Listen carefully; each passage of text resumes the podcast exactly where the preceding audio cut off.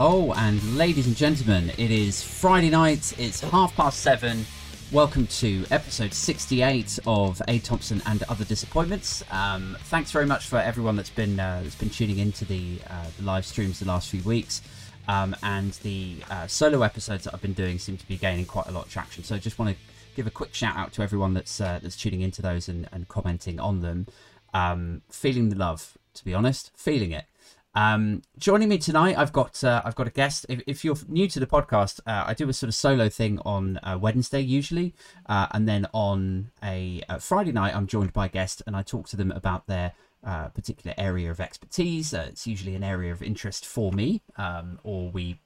I don't know. I get a couple of friends on and we talk shit about politics or whatever. Um, this week, I'm super psyched about my guest. Um, an area I, I suppose that I've not explored to date on this podcast um, has been sort of uh, the like the, the, sensibility of the sort of like the enterprising individual, like to, to be something of an entrepreneur. Now, I would never classify myself as, as an entrepreneur because I just, in my mind, when I say that word, I get sort of connotations of, of success and, you know, having a separate account for investment money and um, uh, chairing meetings with various investors and lenders and, and all that stuff. I'm definitely nowhere near that but um, but I, I respect it hugely. Um, I suppose my girlfriend is in more that sort of arena um, with regards to to investors and meeting lenders and stuff. Um, but it's I find it all very fascinating, and I suppose I, like a lot of people, have had various ideas in the past where I've thought that would make a good business, or somebody should create a startup for that, or um, so super psyched tonight to get a startup strategist on to uh, to discuss this with me, her profession, some of the challenges that she's been up against. Um, please welcome to the show my guest this week, Lee Lamb. hi everyone. Hi, hi. How you doing? Hey, I'm good, thanks. How are you? How's your week been? Good, busy, busy. Been doing lots and lots of talking. So Good. look forward to yet another lot of talking. yeah, I'm sorry to not give you a break from that. um, I suppose a good place to start, uh, as ever, uh, with, with with any of my guests, is really to sort of get an understanding of of how you came to do what you do, because startup strategist is not a job title that's sort of banded about too often. I wouldn't have thought, and it's not something I remember coming up in like careers advice, counselling, that sort of stuff. So, how did you come to do this? Um, well, without giving too much of a life story, um, I started in corporates. So I was in financial services, technology roles, um, started doing more sort of COO, chief of staff type roles, which is mm. basically the, the running of the department or the running of the company. And um, eventually got tired of the corporate life, as I think 90% of the people do. So wanted to start out on my own. And actually just went to startup events thinking, oh, I'm just going to be a very generic business consultant, um, probably go for bigger companies, but just get kept kept getting pinged to the wall by startups asking what they thought were silly questions. Like they didn't want to sound dumb in front of anyone else. So they were asking what they thought of silly questions. I knew the answer and I thought, well, hold on a second, there's a gap here of people who it's not that they haven't got the business idea, it's that they haven't got the confidence to go forwards. They don't know if they present as a business owner as much as they like. So I ended up starting your startup partner, which that's that's what I do. I just help them strategize. So wherever they're entering the market and whichever market they're going into, they've got yeah. a plan that they feel is like manageable. Okay, so your job, I suppose, your profession, uh, is is sort of taking people like almost like hand holding through that first step of like I've got an idea, I mm. I think it could be something, but I'm not sure how to take the first sort of baby steps in in terms of like realizing it. Yeah, definitely, because there's always people thinking, well, if it was that good an idea, it'd already be there, right? And so they they put all sorts of blocks in their way, and half the time the idea hasn't gone anywhere because the right person hasn't come up with the right idea. So I try to just encourage them to give it a go. And because of my background, I think automatically about risk and making sure that the risk that you take isn't too big for who you are. So you know, I'm not a fan of this. You've got to go all in, sell up, and use everything to um, go into business because that you don't have to. So I just help people get more realistic versions that they feel comfortable with that then makes them think, yeah, I can do this. So then how does that right so let's say because this this is I've, I've been itching to ask people this sort of question for ages. So let's say I'm I'm just sort of Joe Bloggs down the street. I've got a wicked idea for a new web app or mobile app or like shop or, or whatever. Um, I don't know how to get it off the ground, and I am nervy about uh, having to sell my flat to release capital to to fund it. Instead, of what I like. What what even are my options to be able to start a business? Well, there's quite a few. I mean, there's a lot of open source source things out there now. So things that can help you build an app or build the technology yourself, give you a platform. Um, but in a lot of cases, there's local authorities that will give you training and guidance and funding grants to help you get your idea off the ground. Uh, particularly if it would uh, maybe mean that you hire people in the local economy, they're always quite up for that. Uh, but really, it's about starting to have the conversation with people and going into meetings and events where other people with other ideas come along and you may not know the right people right now, but they do. And so it's mm. usually about the confidence to just go out there and say, I've got this idea, who out there can can help me? And and you usually find someone. Have you like because you, come across quite sort of like self-assured and and confident and obviously like i guess what you're tapping into there is like sometimes people don't necessarily have the confidence to go you know mm. straight forward for it have you always been confident and self-assured or is it something that you've had to kind of pick up along the way or somebody's had to kind of handhold yeah. you or? Not at all not at all. I think when i was younger i was really underconfident and um, kind of hid in academia quite a lot. I did like a law degree and i just thought I'm, i just want to keep studying. Um, but then because the first job i got was in a bank um, they are quite alpha places, right? You you can't be a wallflower and try to progress in the companies. It's just the vibe that they have. So I sort of developed this ability to go, if I know what I'm talking about, then I'm going to be confident in it. If I don't know what I'm talking about, I'll be confident in saying I don't know what I'm talking about. Um, but that has helped me just get to the point where I'm just more comfortable to say, yeah, I can help in these ways, I can't help in these ways. And actually, I find that helps the people that I work with because it's not about knowing all the answers. It's about going, I know that bit, don't know that bit, I need help here. And and yeah. then they see, oh, actually, I don't have to be this really overconfident, extroverted person to go and, and start my own business. Yeah, and that's it, it's quite a a giant skill set to adopt, I think, and I think. I mean, I'm I'm speaking mostly from personal experience here, and and uh, fueled by conversations that I've had with my girlfriend. But we sort of agreed that this is a thing that people usually only uh, hone, like in their thirties, is the uh, the confidence to be able to say, "I don't know the answer to that," or like, "I I don't think I can help you with that." Like when you're in your twenties, when you're a graduate or you're in your first couple of jobs, there's mm. I feel like there's a definite sort of pressure there that that you have to like pretend almost that you do know the answers to everything or you do have to say yes to everything and then you go away and figure out how you're actually going to do the thing that you just said yes to you know? Yeah but then i think that is primarily in the work environment not in entrepreneurship because i like my youngest client is 19 years old. He started his business when he was 16 right. And actually what I'm seeing more is younger and younger people thinking the I look at the job markets and it's either jobs I don't want, jobs I can't do, or there's just no job there for me. Uh, you know, um, it, it's ridiculous how many jobs say you need five years experience in a starter role. It's just it's crazy. So if you don't have any choice, you can't go into that world you've got nothing to lose by trying to start up a business because you go, well, if I'm going to mess up, at least this is on my terms. and so that confidence of experience is kind of replaced with i might as well give it a go.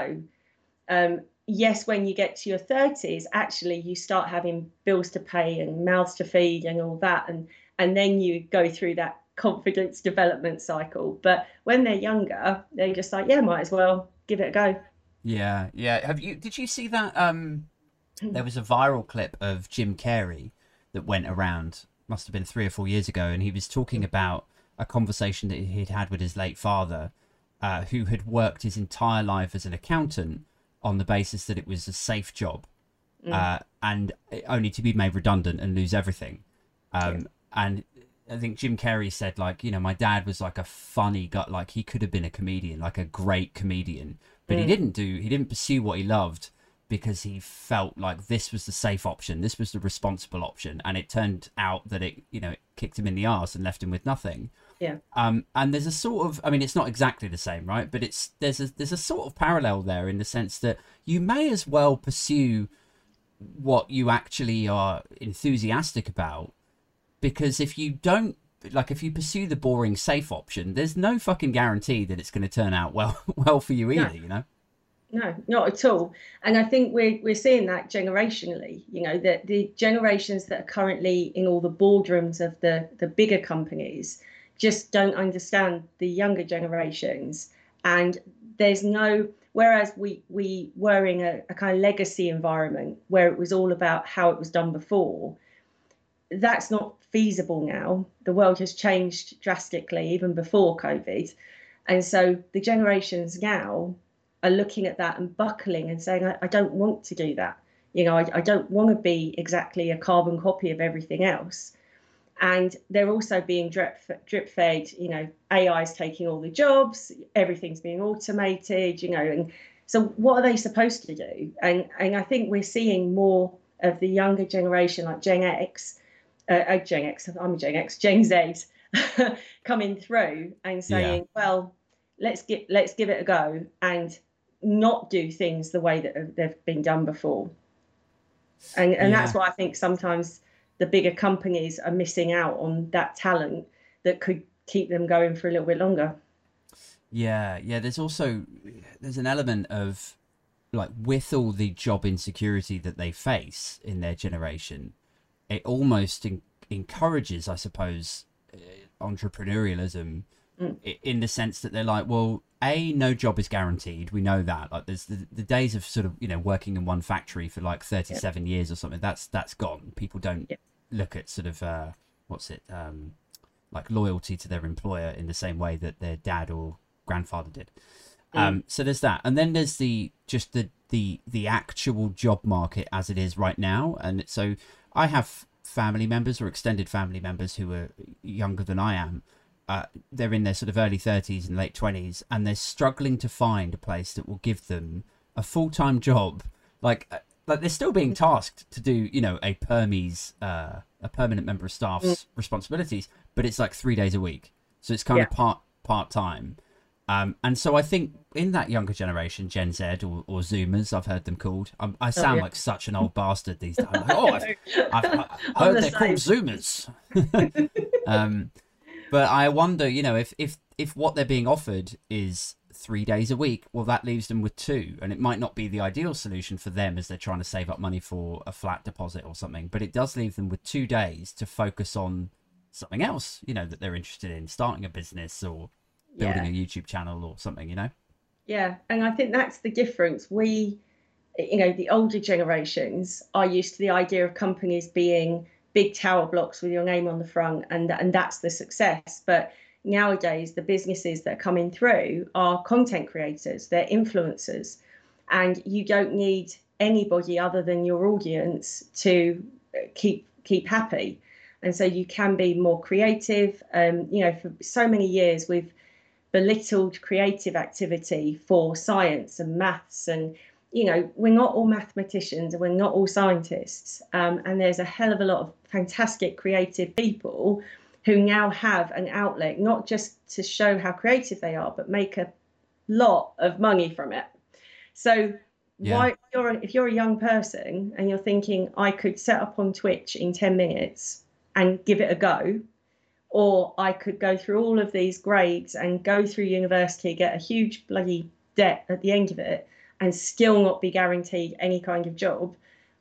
I, I don't understand why people think that that's a bit of a strange situation to go in. It seems like an obvious choice when you're not get, being given any other choices. Yeah, yeah, no, you're right. I mean, it's sort of um, it, like the the days of creatives being exploited by you know quote unquote like big business people like i suppose record companies are a good example like they they'll take a sort of flowery creative in a cardigan with an acoustic guitar who writes beautiful arty songs and mm. then sell it to the masses and make a fucking mint meanwhile like the singer songwriter who created uh, the art is left mm. to rot you know on sort of yeah.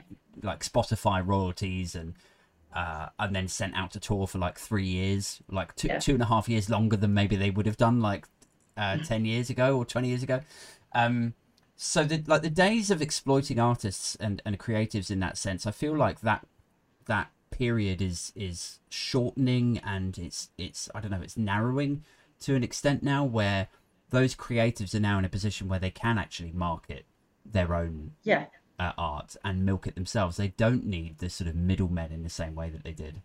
Yeah, exactly. I mean, in before, if you wanted to release music, or you wanted to write a book, or you wanted to do any form of, of TV work, you had to go through the major studios, the major companies, um, which meant that what we got was the art that they wanted us to create, not the art that we wanted to create. And you know, certainly you'd have somebody start off with some fairly vanilla type pop stuff that they started with that got them seen and then they'd have this arc of this is the stuff that I really want to do and it's drastically different. And they can only do that because they've now got the influence over the company to go hey you have got to let me do my own thing. Wing out a stage where um, so I don't know do you know the singer Kate Nash? Yeah yeah, so she's got an album that she wants to release, and no record company will take her on. So she's gone to TikTok and said, Guys, I've got some music that I want to release. What do you think? And now she's got conversations with record companies because the TikTok fans have come out and gone, hmm, actually, why why are you not doing this? And so the tables have turned. The artists have a route to the fans that the companies can't control. And that's, you know, it's this kind of democratization of capitalism. It, it just, you can't have particular people in control anymore, which I, th- I think is much better.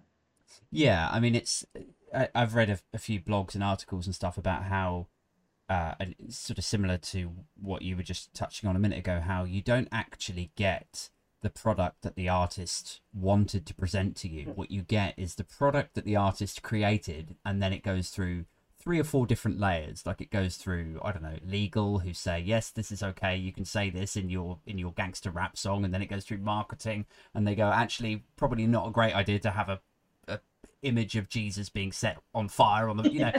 And, and then you know it's a lot of this stuff would be upsetting to people somewhere but if this is the artist's vision you have to kind of respect that right? But f- famously or infamously uh, once producers and legal and uh, and the CEO or, or whatever of these big companies get mm. involved what you get is a sort of sanitized uh, cellophane wrapped like pristine mass market version or interpretation of, of what it probably should have been. I think the, the best example I've heard of that actually is um, sort of showing my age a little bit here, but uh, uh, when In Utero came out by Nirvana, mm. uh, uh that was the first album of theirs that I, I got, and I ended up becoming a like a huge fan of theirs. Mm. Uh, and it was only like 20 years later that I read a thing about how Kurt Cobain struggled and fought and argued to get the his original sort of mixes of In Utero mm. uh, released as like the finished copy, and eventually he just got tired of arguing with. I think it was Geffen Records he was signed to. Yeah. Very very similar situation as as what we're talking about here, mm. where producers and management and you know everyone wants to get the maximum amount of money for their investment in that product, don't they? Yeah. Uh, yeah. so, so they're like, well, you know, if you sing it like this, then it might sell more in like China or. yeah. Like, uh, yeah. all right. no, exactly. And it's telling because we've got albums where they used to get launched with maybe 10 or 11 songs. And now that the artist can download straight to Spotify or, or Apple Music, there's 20, 30 songs on there. And the fans like the process. We live in a world now where the fans can see behind the curtain. They don't they don't want a polished version that they that they're not sure.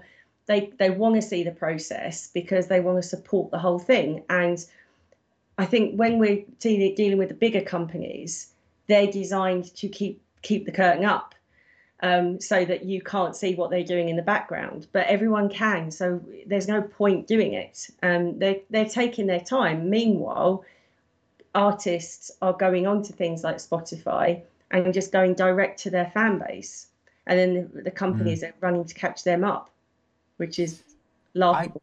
I, yeah, like I, I I see sort of pros and cons to that, and I'll sort of I'll expand on that a little bit. So I love the fact that artists can get their music out directly to fans, and I really love the idea that it's sort of a bit more independent and a bit more gritty, and uh, that side, like whether we're talking about music or comedy or whatever, if it's gritty and a bit grungy and a bit like I'm all about it.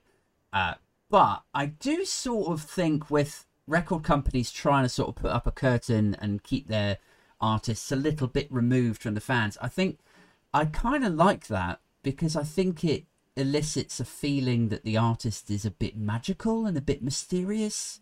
You know, like, I don't think you should know everything about your favorite singer. I don't think there should be interviews of them on every in every magazine and they're constantly on TV and you know, I think it's good yeah. good to be a bit have a bit of mystique. Yeah, I suppose yeah, there was definitely more fun when you had to kind of guess what someone thought rather than see it initially. And, and also, we have the issue now where trolling exists. So we've got a lot more artists having to deal with some uh, PR that they've not had to deal with before because the company were there to help them out. So um, yeah, you know, it goes both both ways. It is better because they can put out something that feels more pure, but it's not great because with that comes all of the trolls and all of the people who see them and and expect skill that that shined exterior, uh, not that grittiness. They they're kind of like we want to see everything, but everything has yeah. to be perfect if you're all right. yeah, like like we're used to a certain standard, aren't we? Of sort of you know three million dollar music video promo clips and yeah. uh, you know a Dr. Dre beat or a Timbaland beat on every album and um, yeah, yeah. Here's here's a wild thought. It's very little to do with uh, uh, entrepreneurs or, or startup strategy. That's but fine. how close do you think we are, business wise, to because like let, let me preface this question right by saying back in the day, the reason that record labels became record labels was because they owned like sort of pressing plants or they had certain deals with regards to logistics and uh, and they had studios of their own, so they would sign an artist and press it and then you know send them out on the road and so on. Mm. So that was a record company, and then over the years, uh, it changed from records to CDs, but kind of the same process, still mm. pressing and marketing and uh, and now we're in an era where people don't actually buy a physical product; they just stream it. Like they don't even buy the fucking album anymore, like on yeah. iTunes or, or, whatever. It's literally just streamed. Um, so there's no real reason why an artist should or would sign with a quote unquote record company like Sony or BMG or Time Warner so mm. here's my question: How close do you think we are to someone like Netflix, or like trying to think of another big media company like MTV, I guess maybe, like somebody just going, yeah, well, like we're signing Rihanna and we put a music on Spotify just like you could or I could. Yeah. And then they just, you know, they've got marketing budget, like, because that's effectively what it is now, isn't it? It's like you're not a record company, you're a marketing company. Yeah. Do you think we'll yeah. we'll start seeing that? Oh, definitely. But I think it is cyclical. I think we simplify everything and then when it gets simple we start complicating it again with with bits that we maybe don't want to do ourselves so you know a, a music a music company might also look after the pr for example so the the artist thinks well yeah i want the direct connection but I want you to deal with PR. And then it becomes easier for them to also organise the concerts and organise the merchandise. And then we're backing what looks like a record company, um, apart from the decision making process of what goes out and what doesn't. So I think they'll become more like a, a service company servicing the artists rather than the other way round. I, I can definitely cool. see that happening. Yeah, yeah, that would be, and you could sort of you could pair maybe like their film contracts and shit because a lot of a lot of musicians end up going into film even if it's just like a little bit part here and there, don't they? So you yeah. can see if if one of them was signed to like I don't know, like Sony, you have a, a cinema thing, don't they? Cinema uh, function. Yeah, yeah. So you could see that, like, if they're servicing, as you say, like the artist, mm. uh, it would make sense for them to sort of like pair that. I'm sure there's a word for that. Is it like ver- vertical integration? Yeah, get, get into different verticals.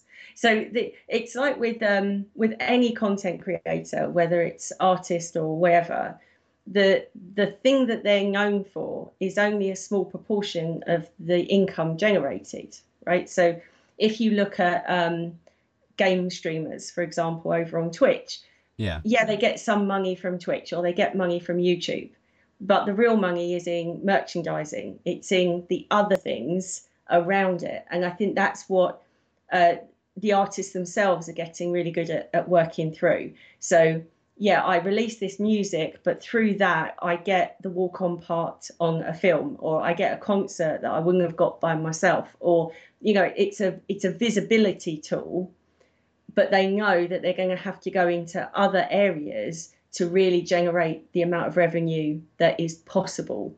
Because if they don't do it, somebody else will just do it in their place. Yeah, that's a big thing as well, isn't it? It's sort of, I mean, my like my own situation or my own example of that is is trying to build a YouTube channel, mm. and uh, it topped out like over a, a, thousand subscribers. Big big moment. Yeah, uh, that was a, a, month or two ago, and uh, I mentioned to my girlfriend, I was like, "Yeah, I think I think in about an hour or two we're gonna get over a thousand subscribers," and she was like, "Does that mean you can start like doing like the Google ad, like making money out of the YouTube ads?" I was like, "Whoa, whoa, whoa, whoa. slow down." oh, yeah. because it's so like hilariously bad. I mean, no disrespect to YouTube. Thank you so much for building a platform that's uh, that's allowing me to have this lovely conversation with Lee tonight. uh, but it is, I mean, it, in terms of YouTube's ad revenue structure, I think it's probably on a par with Spotify's like musician revenue streams. Yeah. Like it's not, you're not going to get rich out of doing it. And this taps yeah. straight back into the point that you just made, which is if you don't find a way to monetize your own shit, then someone else is going to do it, right? So YouTube will step in, put adverts at the beginning of your content. Mm. Uh, they're making money out of that because brands are paying YouTube to push this advert in there. Well, you need to find a way to effectively create your own adverts at like at the top and at the end. And you know, I can say quite quite uh, certainly we're, we're, we're way off attracting any sponsors yet. Uh, but um, but yeah, it seems like that's that's I don't know my own sort of example of of what you were touching on. Yeah. Um, Although I, I will say, um, they did some research on Instagram uh, influencers a little while ago, and they worked out that somebody with two and a half thousand followers but mm. engaged followers was more profitable to sponsor than someone with over a 100,000 because the more followers there are, the less in, the, the only reason they're there is because everyone else is there. They're not really engaging with the content. So yeah. it's never about the followers, it's always about the engagement. Because if you can prove to a, a company, hey, I've got 500 people watching me and they are all commenting and chatting and responding to it. If I say your product's really good, they're listening far more than if you know Kim Kardashian says something or one of the the sort of Instagram influencers says something that everyone knows is an ad. They probably have never used the product. You know, there's all sorts of cynicism around it. So never yeah. look at the following number. Always engagement. yeah, that's interesting. It's it's sort of, I suppose it's there should there probably is a term for it. I was about to say there should be a word for that, like sort of you know smart sponsorship. Like it's not about just you know funneling out adverts and paying people to Yeah. like witlessly promote it. It's about finding someone who actually could be attached to it in a sort of almost authentic way. Almost. Almost. um, one of the, the the the great things, just to sort of use Spotify as the uh, Mm. uh, the segue for this, right? So one of the great things about Spotify, and before it, sort of MySpace or YouTube is a good example, also, uh, is that in this sort of era of opening up the floodgates, if you like, to to platforms where anyone can start a YouTube channel or anyone can upload their music, uh, it's great because literally, like anyone has a shot at pushing something out there that could catch fire, right? Yeah. But the the con to that pro is that literally anyone can, can do it. So it's it's so like infinitely harder to find like the needle in the haystack, the actual gem out there. And uh, if like anyone that's listening will know this, that when you go on Spotify now, it's almost like we've lost something around sort of finding a gem because what happens is you go through your Discover Weekly playlist and you know Spotify recommends and all this stuff. You hear a song that you like, but it's not like it would have been 20 years ago where you go wicked i've got to get that and maybe i'll buy the album now it's like oh i love that song anyway on to next you know like you you endlessly endlessly go through this ocean of content yeah. and i wondered if in you sort of opening up the floodgates in a, perhaps a smaller scale to people and taking their their startup ideas their new new business ideas is there the same sort of pro and con to it where it's like look, the pro is that you could help change people's lives and start up a business and they could be the you know lord or lady of their own destiny? That's amazing. But the con to that is that literally anyone can pitch you an idea and have you had to sit through some fucking terrible ideas Well, I've I've been relatively lucky in that I haven't heard any truly like don't do that. That's a really really bad idea. I've had a lot of people who have said this is the next Spotify, this is the next Uber, and you're like, please don't say that because that straight away kills the idea. You know, you don't want to be a copy of anything. Um, Yeah. But it's really bloody hard not to be a copy of something with so many ideas. I mean, the market will determine itself, right? If 10 ideas come out, one of them is going to shoot off and the others are going to die. And I think the, the bigger risk is probably people seeing, you know, a, a startup like Airbnb, for example, and they think, oh, I can I can achieve that level of success. And you can, but they don't realize just how much luck is involved in in the right place at the right time with the right people, the right Yeah. energy. You know, it, it's like that um, the unicorn of going viral on social media. Startups are exactly the same. If you start with a, a realistic view of I'm just going to start now, and if I get one person, that'll be one milestone, and then when I get ten, that'll be another milestone. That's way better than doing some kind of manifesting chant to get you know your first 10 million because it's just yes it can happen but so much of it is luck and so it's not so much bad business ideas it's bad thinking behind the business idea that you just go no you're not that's not a good idea not for you in in your current sort of mind mind frame Yeah, it's sort of it's. I I tell you what it reminds me of. Hearing that is like when I've read books on parenting and blogs on parenting, and they say how important it is to instill the idea of like achievable goals to your kids. Yeah. Rather than you know because if they grow up and they they're like i'm gonna be the next justin bieber and you're just like well maybe. I mean it's it is possible but you know and then they set themselves up for i don't know a, at, at worst a you know a humiliating crushing uh feeling of failure um Mm. and and likelihood is that at best it's you know it's not going to work out well and they'll just be you know disappointed so it's it's sort of Mm.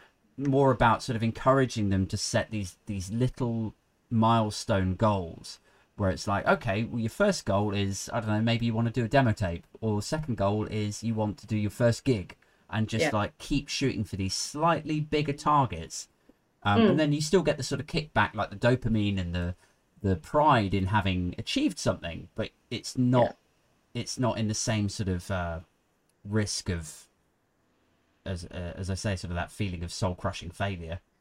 Yeah, Um, and I think I am quite optimistic. Like if somebody says to me, you know, I want to be the next Jeff Bezos, I'm like, cool, how's that going to happen? Right. And and I do think, you know, there's that awful um, phrase like shoot for the moon and you'll end up in the stars. It, it, Yeah. this this kind of idea that you can have the big dream, but you've got to be realistic about how to get there. And that it's those little successes along the way that make you think, okay, so I didn't quite get as as rich as Jeff Bezos, but within what I did achieve, it was brilliant, and I had fun while I was doing it. Um, what's worse is actually if you start and you don't have any idea of where you want to go, so you have no concept of whether you're succeeding or not because you you have got no idea what you're aiming for in the first place. Um, and there, that's usually when people seek me out and go, I don't know what I'm doing. okay, come and talk to me. Yeah, it's. I mean, it must be nice to be in a position to to, like, it's quite a positive job that you have, isn't it? To know that, uh, that you could take somebody's idea and help them mold it and sculpt it and give it direction and Mm. like, have you got sort of like case study stories where you're just like, you know, this girl or this guy was, you know, Yeah. he was just working in a barber shop or he was doing, you know, X, Y, and Z, and now I I helped him get on the way and look at his life now. Like, is there stuff like that that you sort of look back on, or Yeah, I mean, one that stands out is someone who um, she runs like it, it, it's a children's entertainment band. So they're a rock band, um, but they do kids concerts, and they're they're brilliant.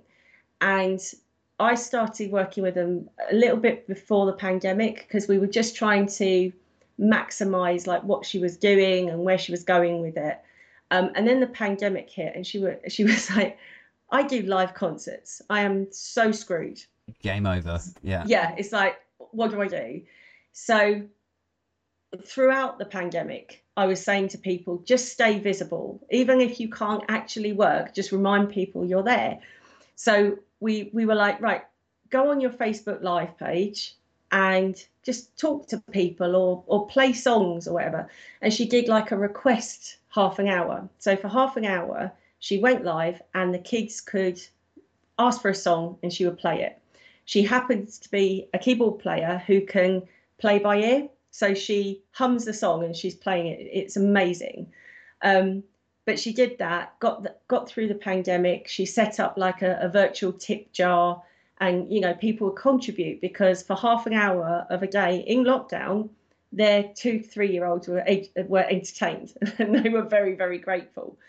At the end of lockdown, it's like okay so now what do i do with this because i'm i'm suddenly more visible and she was getting much better offers so she was she got a, a phone call from a park and they said oh can you come and uh, and sing for uh, play perform for us in the summer and she was like yeah sure what date are you thinking and they went no the summer So Oh, they- wicked residency. went- yeah. yeah, they wanted the band for like the whole summer, and, and she was like, "Oh my god!" You know, just from coming from I don't know how a live band is supposed to work in lockdown to then is amazing. And she moved, she transitioned a little bit and moved over to TikTok, and she does TikTok concerts now. So she goes live and and performs. But I saw TikTok today, and she's doing a promo with them because she's Oh, wicked! Like partnering with them. yeah, yeah. And it's just like, you know, this was someone who she absolutely adores what she does, you know, the whole band does. And she just wanted to keep doing it. And when you know that just by having a conversation with someone, you can make them feel like sometimes you're giving them the answer, but a lot of the time you're just telling them, just don't give up. Like, I, I just tell me what to do to just help you, and we'll just keep pushing through. It's just, it's just the best job ever. It's lovely. Yeah, it sounds nice. I mean, it's it's. I think you have a sort of a more realized, um, uh, like defined version of like the nearest that I've had to that is like training junior developers. Mm. uh, so you take somebody who's got like scarcely any experience of coding, um, and then you just sort of give them a few exercises, and you then they come back to you with a bunch of questions. You're like, no, no, you you like you can do this. This is fine. Like, don't worry about it. It's cool. Like, um, and just over weeks and months and stuff, then they get to a certain standard, and you're like, fuck, like. Like when when they first started, like they could barely do X, Y, and Z, and you know now here they are, and oh, I don't know, going off for interviews elsewhere, and like doubling their salary, and you know it's it's quite Yeah. cool. Yeah, yeah, it really is. I, I love it, and you know, I I work with very early startups. Like they're not on anyone's radar when I'm talking to them because hmm. they either think, well, I'm too small, I'm too early, no one will be interested. But also, they really don't have a lot of cash. You know, there's not this um, pool of money that they're going to put into having someone help them put a business plan together or a strategy. But I deliberately work with them because I want them to not just get going and and have someone believe in them in those early stages, but also help train them on how to deal with success. Because I've worked with the larger companies, I know, you know, I've heard every sales pitch you can possibly imagine, and um, you know, I've got a very high cynicism level for most selling. So if I can get those business owners to get to a point where when they have enough money that they get on other people's radar, they're walking in the room like really confident of, yeah, nothing's gonna, I'm not gonna sign up to anything that I don't know will improve my business. Whereas I've walked into rooms with um, managers in corporate and they come in and they go, Well, I don't know really why you're here, and just tell me what you sell. And you just see the eyes light up with just how much they're going to put through as consultancy spend. And it's just, it, when you're a big company, it's not your money. When you're a small company, every penny is your money. Um, Yeah. So working with them when they're when it's early just means that I can avoid them wasting money with somebody else later. yeah, sort of like hit them with the tools that they're going to need to have those conversations in the not too distant future before they become the next Jeff Bezos. I get it. yeah, Um, exactly. One thing I wanted to touch on was, um, uh, and we- we've sort of tapped into it with uh, your uh, your lady who uh, was doing the like the Mm. online stuff, and then now she's partnering with TikTok. Um, Mm. But like within the pandemic, uh, I suppose traditionally the idea of attracting investors or you know writing business plans and and uh, creating a startup you had this idea that you'd have to rent office space that you would have to hire a couple of like i don't know admin assistants or sales guys or uh, to, to get it up and running do you think the pandemic has changed that do you think that's it's sort of pushed people to just do it for themselves at home and do it online more aggressively or Yeah, I think a lot more went online, and as soon as things go online, your costs kind of go down anyway because it's physical space and, and physical things that that really cost the most. Um, Mm. I think going into the pandemic, startups were already operating where nobody knew who they were, they didn't have any money, and you know everything was uh, trying to scream into the void to tell people that you were there.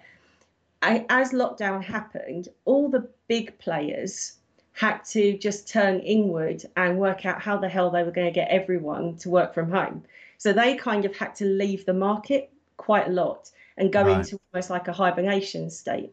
So startups were able to just go, okay, well, this is just a normal day for me because I've got no resources, but I've never got any resources.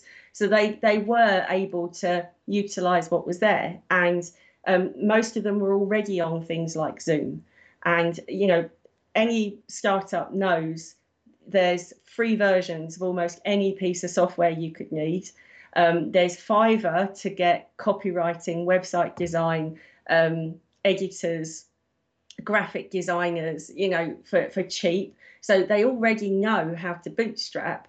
So when it went into the lockdown, it was like, well, we know how to operate in this environment.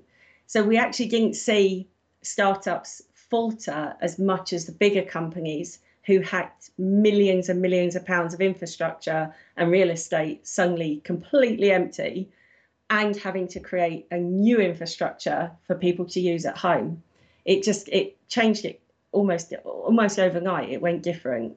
Yeah it sort of speaks to this whole idea that like corporations big banks uh, things do they they move slowly in these organizations. They uh, you know like I've, I've worked in a couple of different like FTSE 100 institutions and it's just team after team after den of developers after like project managers and analysts and like hr teams and and it is difficult for them like something as gigantic as a pandemic that changes and like upends the way that you work mm. um to expect these these institutions with like you know 5000 employees or 20000 employees to be able to adapt and evolve quickly is quite an ask, isn't it? But it's in in startup culture. You're right. It's sort of like I mean, when I was at, uh, so I'm in a sort of scale up at the moment, but the startup that I was working at before uh, was all remote.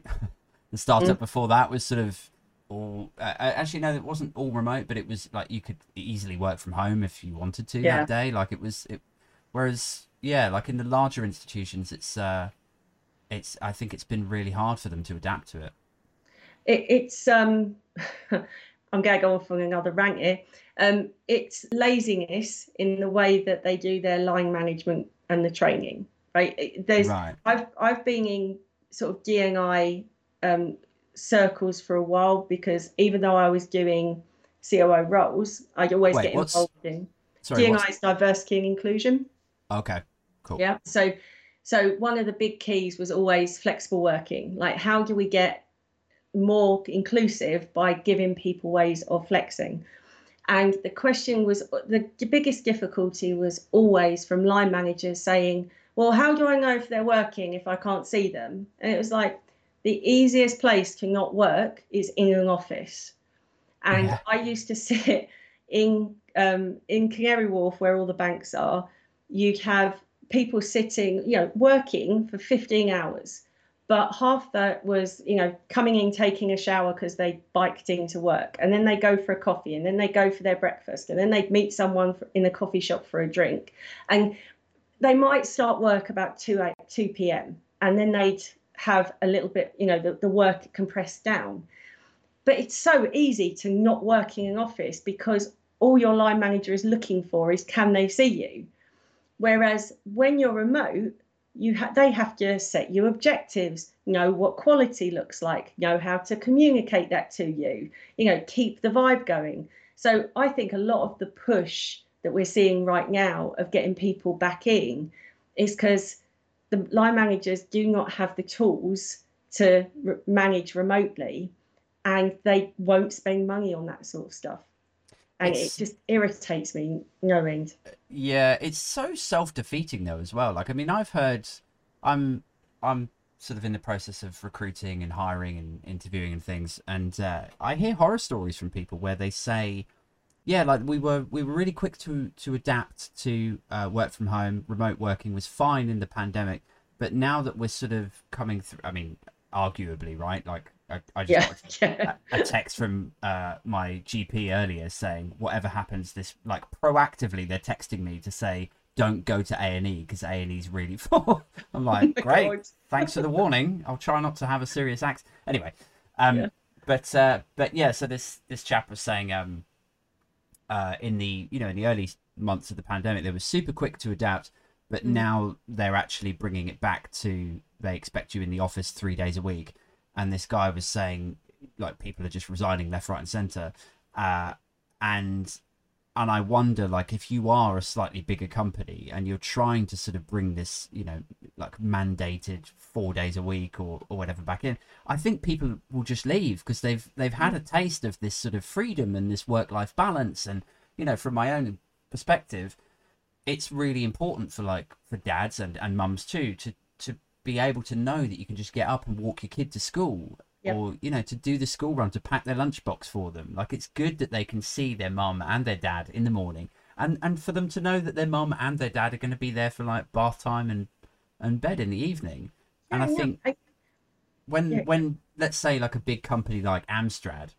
uh, who I, I I'm putting out of a hat because I think Alan Sugar is sort of infamously against work from home. He's like, no, I like my work, I like my staff in the office, and uh, I'm like, you're going to lose all your fucking staff, mate, because I don't know, I don't know any front end developers who would, if you, if there was a job at Amstrad for 70k, or a job at ABC startup for 60k, but it was work from home, I think they'd take the 60k one because they like the cost in terms of commuting and the cost like in terms of time, but also financially would be a non-start. They'd just be like, why am I? Why should I accept the role that's modestly more money?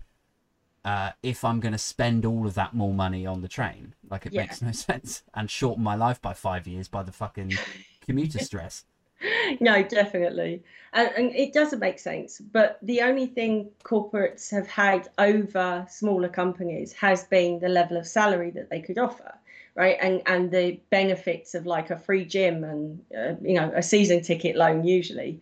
Um, but this is why it's such a good opportunity for for smaller companies, for startups who can get access to resources who would never have thought of working for a startup because we had the remnants of that not necessarily a job for life but definitely well a job in corporate safer isn't it but given that a vast majority of the large companies have gone through massive redundancy rounds uh, through covid and you know have uh, le- gone lean for so much. It, it makes you know it's not a job for life. It's not any more secure than a startup and you can probably get a better quality of life as well. And you know i worked in tech for 20 odd years and you walk on a floor that was a development floor and it was quiet because everyone sits there with their headphones on ignoring everyone because they don't want to be talking they want to be coding Yeah. so them being at home really really doesn't matter Yeah, yeah. There's a definite sort of argument of like, well, if if it's all about the team culture and the social aspect of it, then why are we all sat here ignoring each other? yeah Yeah. yeah yeah But um, I will say that my my current team is super sociable. We all get on great and have a good chat. So uh, uh, yeah, uh, I'd feel like something was. It would be remiss of me to not uh, not give them a doff of the cap uh, at that juncture. Um, something else I wanted to ask you was, you know, we've we've we've come through Brexit. There was a lot of uncertainty with that on business. Uh, still is. Um, we've come through lockdowns, COVID, uh, social distancing, huge effects on retail, small businesses in that area. Um, and now we have this sort of this like overarching fear that we might all get nuked and fried alive by yeah because we didn't need anything else to stress us out right now did we Right. It wasn't like we had uneventful like years before this. This is, but yeah, it's it's the the cherry on the top of the cake that we just didn't need. Um, but I mean, assuming that nu- uh, that uh, Putin doesn't nuke us, Mm. um, we still have to. I mean, it's not like if if this war or invasion or whatever uh, gets called off tomorrow, it's not like the world is going to go back to being amazing. Like we've still got some unresolved issues, and one of those that I I keep coming back to on different episodes of this is automation and the replacement of human labor by robots, effectively, uh, and and artificial intelligence, machine learning, uh, whatever.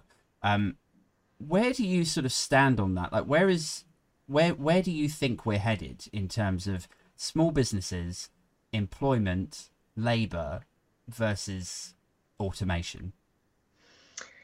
I, I mean, I talk to a lot of startups who will talk about AI and talk about, you know, augmented reality, and we've got the horror show that is the metaverse coming through at the moment. And there's this idea that we're all going to exist in this kind of virtual world and that machines going to do everything for us. But I actually think, in a way, the pandemic has reminded us of how how useful it is to be a human and have compassion and empathy. And there are certain questions and certain things that you can't necessarily teach AI right now on how to how to act like a human. They can behave like one, but they can't think as quickly as we can. Um, I also think that if you look at the rate of change that we're going through, there's there's no way of predicting whether yes the old jobs will go because they were boring jobs to do. So actually, we don't really want people to think that that's all they're worth. But new jobs will emerge. You know, if you've got, uh, if you look at um, green tech, you know that all of that, you know, that whole infrastructure is going to have to be serviced and maintained. But we need to skill people up for that. Um, so it, yes, we'll lose some jobs, but there'll be others that come up, and AI will replace some jobs. But I I always think there's going to be a need for some kind of human oversight, particularly when you're dealing with other humans. Anyone who's gone to a website and seen that bloody bot start up in the corner going, How can I help you? you know, it's like that the remnants of the Microsoft Word little paperclip.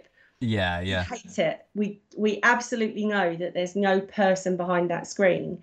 And the COVID has reminded us that actually people do matter and that pe- human connection matters. And so I, I see it acting to help our lives, but not necessarily taking over everything. Um, but we just have to focus on the opportunities that are going to be made from it, not the opportunities lost. I suppose things like like influencers and uh, you know to a lesser extent or, or maybe even a greater extent, I don't know, like podcasts, things that are rooted in humans talking and interacting with each other are things that are very difficult to fake with technology and, and certainly will be in, in like the next couple of decades at least. Yeah. Um, I do wonder, like, if you could create a sort of iRobot, like an actual like a, a, an entity that you could have a transactional conversation with mm. that could speak sense and have some sort of approximation of intelligence and mm. respond mm. to you and shit would people listen to a podcast listen like presented by that or or like a song that was written by ai if it had you know like would it do something to you would it give you goosebumps if it was the right melody but you knew that it was written by a robot like I, I don't think it would because actually we, we like to think that we're quite logical and humans are messy. You know, we just, you only have to follow any argument that goes on on Twitter and someone thinks that they're being entirely rational and everyone else is going, what the hell are you talking about? So yeah. I think there's always that element of logic doesn't work. We're not fully logic. We're not fully emotional. We're a bit of both. And, you know, we need that we need that um, connection. I, I do think the inclusion of you know podcasts and more content where people are talking is is a symptom of the fact that okay so if we're not needed to for our bodies like if we're not doing manual labor then what's the purpose of us? And if you think back to um, you know times of you know ancient greece and things like that they the reason they had all these massive philosophical debates was because they had the bloody time to have them. they weren't in the fields working. So, you know, if we're going to get humanity back to some sort of hmm. normality, mm. we need to have the conversations. And we can't do that if we're all busy working. So maybe AI sorts that out. That's a really sort of uh, uh, upbeat and optimistic way of looking at it. Like if we if we replace everyone with robots, so there's no more checkout staff, there's no more cleaners, there's no more uh, like you fill in the blanks. Um, then everyone becomes philosophers. it's like I'm like I I worry. I worry for the future of the human race because I, like my faith in us evidenced by our political activity and behavior over the last like five six years mm. uh, i just think if you took people's manual labor jobs away from them and they had no way of sort of or very little way of uh, of of saving money or even paying their bills uh, i just worry what would happen in in that sort of instance yeah and i think that's the that's the difficulty it used to be that we would have the philosophical debate about who we are, and then our politics and our social structure would, would be derived from that. Mm. Whereas at the moment, it's like we've got a backdraft. It's just how politics wants to operate is shoving us in a particular philosophical direction. Um, you know, it, it's it's working the wrong way politics and society is supposed to work for us and to care for everyone in that society. You know, I think some of the most meaningful contributions can come from the people who have literally nothing but keep a smile on their face. Like, how do they do that? You know, it's easy to keep a smile on your face when you've got lots of money in the bank, but how do you keep going when you have nothing? Um, I want that person to be worried about their money and where that's coming from. I want them to explain that resilience to the rest of us. I suppose there's two schools of thought on it, isn't there? Like, slightly more insulting people would say uh, ignorance is bliss, that they don't really understand how fucked they are, so they just sort of carry on about their day smiling. Um, but I also think there's a school of thought that um, actually, when you are in, and I'm sure there's been studies that back this up, uh, when you're in financial hardship, when your life is actually struggle and challenge, you are actually at your happiest. Like it's the human uh, condition that when we're challenged, when we've got problems to solve or things to be like fretting about, like we're problem solvers at our core. And so when we have that challenge, that stress, it puts us in our sort of natural like fighting mode, I guess. Um, Yeah. I remember listening to a podcast a couple of years ago where a guy called, oh, I'm never going to remember his fucking name now, but uh, Yo- oh, Johann Hari, I think his name is. Yeah. Um, and he was saying these tests that they had done, uh, and and and stats and stuff that I'm sure we could go away and Google. Uh, but he was saying like, if you interview the children of billionaires who all live in Malibu, they've all got fucking like anxiety and depression disorders and stuff because they've got no challenge, they've got no frustration in their life and nothing to work towards. Like, what are you going to tell a sort of 15 year old who's already got like, you know, a hundred million in the bank? Like, what, like, Yeah. what are you going to work hard on? Fucking nothing. Like, so they're miserable. Like, they've got no challenge there. And I really, I think there's something to that. I think it's like, if you have a level of hardship in your life and challenge, it it G's you up. And I'm not saying, I'm not pretending for a second that uh, my situation is is hardship uh, now, but I'm familiar with it, and, and like I grew up on council estates, and I'm you know been exposed to certain things in my life that uh, I I sort of am familiar with that uh, that lifestyle, Mm. and um, and I can see how sort of you know striving and like working towards something and trying to fix something and like does sort of breed a a level of happiness, you know, and and to Mm. keep you going, you know. Yeah, no, definitely. I mean, I I grew up on a council estate as well, and and Mm. there was definitely a sense of um, working to get somewhere, whether that was like out of the estate, which was always an option, um, but that that feeling that it, something that you did mattered, I suppose.